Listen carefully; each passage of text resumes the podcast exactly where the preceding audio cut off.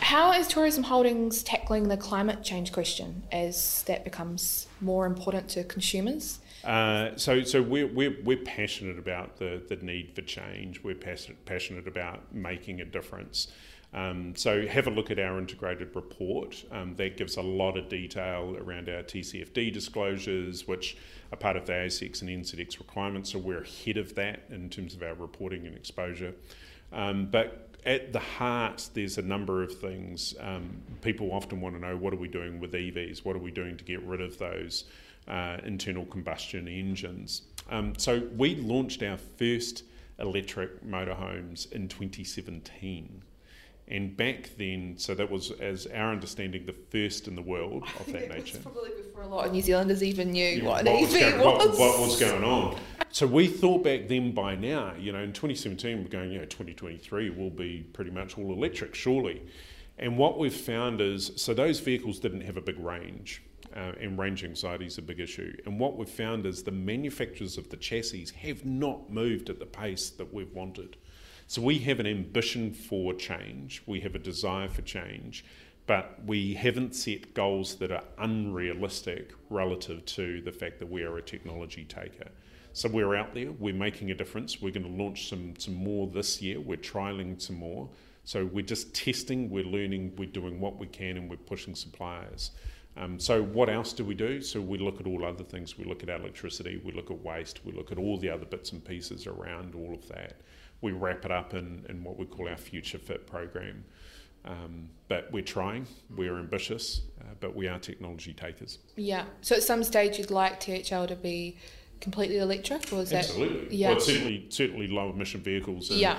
There's still a little bit of debate in our space around around hydrogen and versus electric and so forth and so on. But yes, yes, we, we will get there.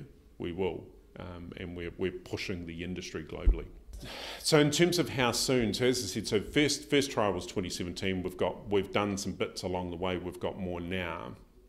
There are no chassis available at the moment that suit our, our purpose globally and then that have the range. So let's say they came on and were available next year, then you want mass production of that kind of fleet size. Then you've got to change your fleet. So, so it's a few years, um, but we're not throwing it out and saying, "Oh, sometime ten years time, we're not worried about it." We're pushing it very, very hard, um, but it, it won't happen in this industry globally it won't happen uh, in the next couple of years, but it'll it'll it'll change over time. We're, we're pushing it. Those vehicles had a had a range of around 110 kilometres, um, which is just not enough when you're t- when you're touring. We created a map around New Zealand where you can actually travel and recharge along the way, but it's a it's a disrupted experience.